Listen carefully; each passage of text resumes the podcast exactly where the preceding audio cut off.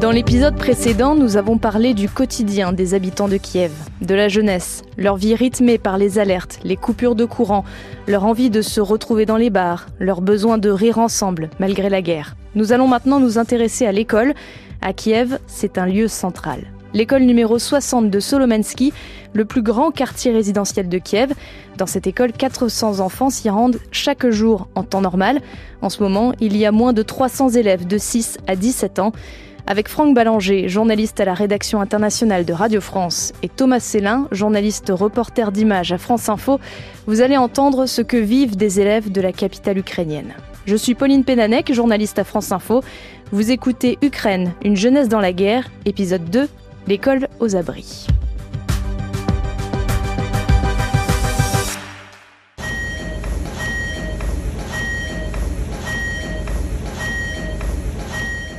Bonjour Franck. Bonjour Pauline. Qu'est-ce qu'on entend là? C'est l'alarme de l'école 60 de Solomensky. Euh, on est arrivé dans cette école à 9h un matin, le lendemain de notre arrivée. On avait rendez-vous, mais en arrivant, Olga, la directrice adjointe, nous a demandé si on voulait vraiment faire le reportage parce que là, c'était une journée euh, sans courant. On a dit oui, euh, bien sûr, c'est la vie de tous les jours. Olga nous a donc emmenés dans le bureau de la directrice et là, pratiquement instantanément, l'alarme. Et on l'a entendu, c'est une alarme assez discrète. Oui, j'imagine que c'est pour ne pas trop effrayer les enfants. Mais quand on l'entend, euh, je vous rassure, hein, on comprend, on venait d'arriver, et euh, après un voyage de 24 heures, donc on a vite compris euh, ce qu'était une alerte. Et rien ne s'est déroulé comme prévu au final. Ah, rien du tout. Avec Thomas, nous ne sommes pas des, des reporters de guerre, hein, on ne maîtrisait plus rien, et donc on a commencé par suivre le mouvement. les gamins, eux, ils étaient parfaitement dans le ton, bien rodé. Euh, Olga, la directrice adjointe, nous a parlé euh, d'algorithmes. Hein. Ils sont euh, comme programmés pour réagir le mieux possible après ces alertes. Donc tout le monde est descendu aux abris et nous aussi. Parce que les élèves, ils vivent au son, au rythme des alertes. Olga, c'est la directrice adjointe de l'école. Il y a eu jusqu'à trois alertes aériennes par jour. Parfois, il n'y en a pas, mais ça arrive trop souvent. On les envoie à l'abri, mais ils connaissent déjà parfaitement le protocole de ce qu'il faut faire en cas d'alerte. Donc ils descendent dans l'abri avec leur groupe, leurs professeurs, et ça se passe dans le calme. Il n'y a pas de panique parce que maintenant les enfants connaissent parfaitement la marche à suivre. Malheureusement là, il n'y a pas d'électricité, donc ils ne peuvent pas vraiment faire grand-chose. Ils sont beaucoup sur leur téléphone portable, ça les réconforte. Nous vivons ces moments tous ensemble, comme si ces enfants étaient aussi nos enfants. Alors Franck, ce qu'on entend là, c'est que les enfants sont sur leur téléphone, en pleine alerte. Oui, alors imaginez un petit peu une grande, grande salle en sous-sol, dans le noir, avec quelques lampes torches pour euh, servir de lampadaire et puis euh, quelques lumières qui apparaissent de ci, de là. Effectivement, les téléphones des enfants on en a vu même qui jouaient euh, à détruire des tanks hein, sur euh, leur téléphone pendant l'alerte. Donc voilà, c'est une espèce de mise en abîme assez euh, incroyable. Mais il n'y a pas que des téléphones, hein. il y a aussi des élèves qui continuent leur cours de dessin. Ils étaient en dessin avant l'alerte, donc ils, sont descendus avec leur peinture, avec leur pinceau, et ils continuent avec leur professeur, dans le noir ou presque, à dessiner. Il y en a d'autres qui étaient en cours de littérature étrangère. Donc voilà, la vie en fait continue en sous-sol. Euh, dans une ambiance plutôt euh, calme, plutôt détendue. Et il y a même quelques rires. Enfin, la, vie continue vraiment pour euh, les enfants de l'école de Solomensky. Et les enfants, vous avez pu leur poser des questions? Alors au départ, on n'avait pas vraiment le droit. C'est-à-dire que c'est comme en France. Hein. Vous les filmez de loin, vous leur parlez pas. Et puis au bout d'une heure, en fait, ce sont eux, les enfants, qui sont venus nous voir et qui nous ont euh, raconter leur vie. On a senti comme un, désir de, parler, d'échanger avec nous. Euh, ils nous abordaient euh, tantôt en anglais, tantôt en français, avec des comment ça va plutôt sympathiques. Et puis, effectivement, on s'est mis à parler avec eux. Et tu as parlé avec Vika, une adolescente de 14 ans. Et là aussi, c'est elle qui est venue nous voir. Elle avait euh, peut-être encore plus que les autres envie et même besoin de parler. Elle est venue avec euh, deux de ses copines qui lui tenaient euh, littéralement la main comme pour l'aider. Et puis Vika, nous a raconté le drame qu'elle a vécu. Le 31 décembre dernier, un missile est tombé tout près de notre maison. L'onde de choc de ce missile a détruit la moitié de notre maison.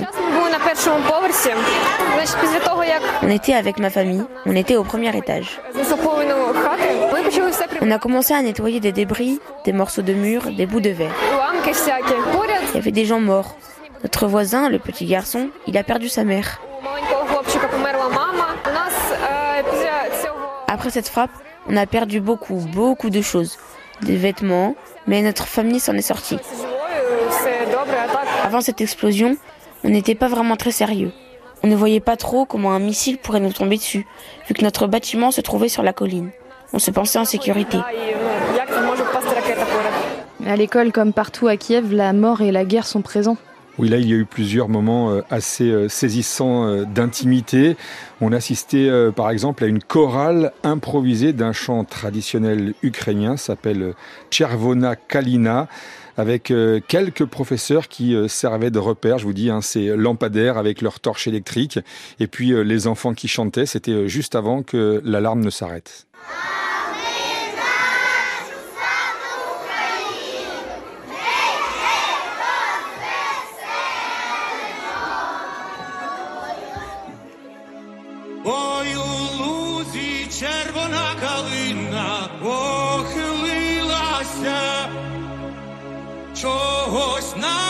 славна Україна зажурилася, а ми тую червону калину підіймемо, а ми нашу славну Україну гей, розвеселимо. Ça c'est le morceau original. Oui. C'est un véritable tube en ce moment en Ukraine. C'est-à-dire que c'était un vieux morceau traditionnel qui a été ressorti et qui est chanté par un militaire ukrainien.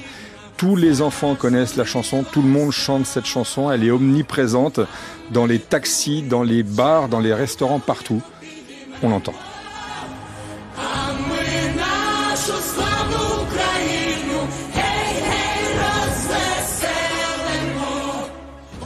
Et qu'est-ce qu'elle dit, cette chanson? Ça parle de viorne aux grappes rouges. C'est une plante qui en gros euh, plie mais ne rompt pas. C'est une espèce de métaphore de ce qu'est l'Ukraine en ce moment, un pays en résistance. Et Olga, la directrice adjointe, elle était parmi euh, ces, ces lampadaires, comme tu dis. Oui, et, au cours de la discussion, Olga, qui était un petit peu devenue notre maman aussi à nous, hein, elle nous protégeait, elle nous expliquait exactement ce qui se passait, que finalement ce n'était euh, que deux avions euh, qui avaient décollé depuis la Biélorussie. Donc euh, elle était aussi protectrice avec nous et elle nous a expliqué que son grand-fils était professeur dans l'école et que son petit garçon, lui, était élève. On lui a demandé si elle les surveillait un petit peu plus attentivement que, les autres. Elle nous a répondu que, que non, que tous les enfants de l'école étaient en fait ses enfants. Et quel avenir est-ce qu'ils ont, ces enfants, aujourd'hui? Alors ça, c'est la grande question. On l'a vu, ils sont euh, tous vraiment euh, happés par la guerre. Et puis, euh, il y a la haine des Russes aussi, sans exception, pas de distinction entre Poutine et les Russes. Dernière anecdote à propos de l'école 60 de Solomensky. Pendant l'alerte, un jeune garçon est venu nous voir, à peu près une dizaine d'années, et il nous dit sa haine des Russes. Ça, c'est ce que Alina, notre traductrice, nous explique. Le garçon part et puis euh, Alina nous explique euh, qu'en fait, il n'a pas employé euh, le mot russe, le petit garçon, mais plutôt un mot très péjoratif qu'on pourrait à minima traduire par sale russe. Et ce que l'on comprend, c'est que chez les jeunes, il y a ceux qui combattent et puis la grande majorité, ceux de l'arrière qui n'ont pas les armes à la main, mais qui participent quand même à l'effort de guerre. Tu as d'ailleurs rencontré Nikita, c'est un jeune étudiant en droit de 21 ans qui travaille dans l'associatif. Il ressemble à quoi, Nikita? Alors déjà, il est, tout petit, vraiment très petit, mais il a une espèce de force dans le regard. Il est euh, très intelligent, ça on le sent très rapidement. Euh, et actuellement, il est dans une association. Il est, euh, comme il est étudiant en droit, il il est l'avocat de cette association. Et lui, est-ce qu'il a pris les armes? Alors pas lui, pas pour l'instant, mais euh, justement, on lui a posé la question euh, si on lui demandait est-ce qu'il irait au front combattre? Euh, J'irai, parce que c'est d'abord une guerre pour notre avenir.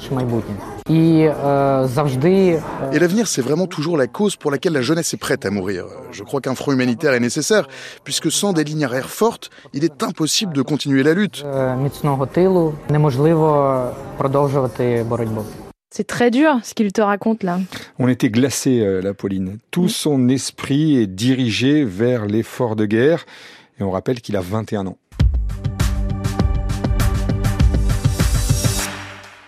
Victoria, elle a le même âge que Nikita, mais c'est une fille et les filles, elles, elles ont droit de quitter le pays, contrairement aux hommes qui ont l'obligation de rester en Ukraine lorsqu'ils ont entre 18 et 60 ans. Victoria, elle, est partie en Suisse, étudier dans une grande école hôtelière. Et on l'a rencontrée dans le train, en prenant le train à, Varsovie, en Pologne.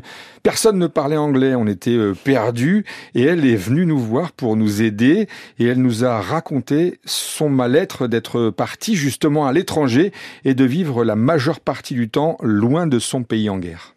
Uh, Pour être honnête, c'est assez difficile parce que je sais que c'est en Ukraine que vit la plus grande partie de ma famille et la plupart de mes amis sont également là-bas.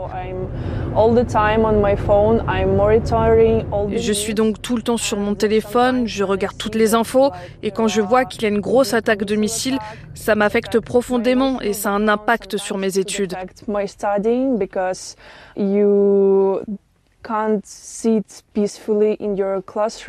Il est impossible de t'asseoir tranquillement dans ta salle de classe quand tu sais qu'un membre de ta famille peut mourir à n'importe quel moment.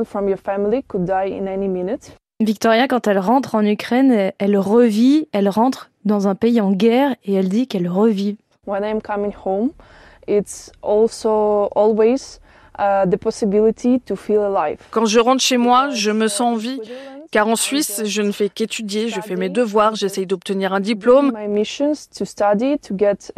Mais je ne suis pas là et mon cœur est toujours à Kiev. En Ukraine, je ressens des émotions, je me sens vivante et ce sont les meilleurs moments de ma vie. En fait, je suis toujours triste de rentrer en Suisse. C'est paradoxal ce qu'elle raconte, la Franck.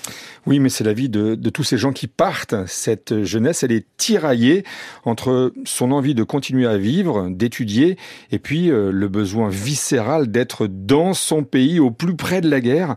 C'est notamment le cas des filles, hein, on l'a dit, qui peuvent quitter le pays, mais qui depuis quelque temps reviennent visiblement beaucoup chez elles.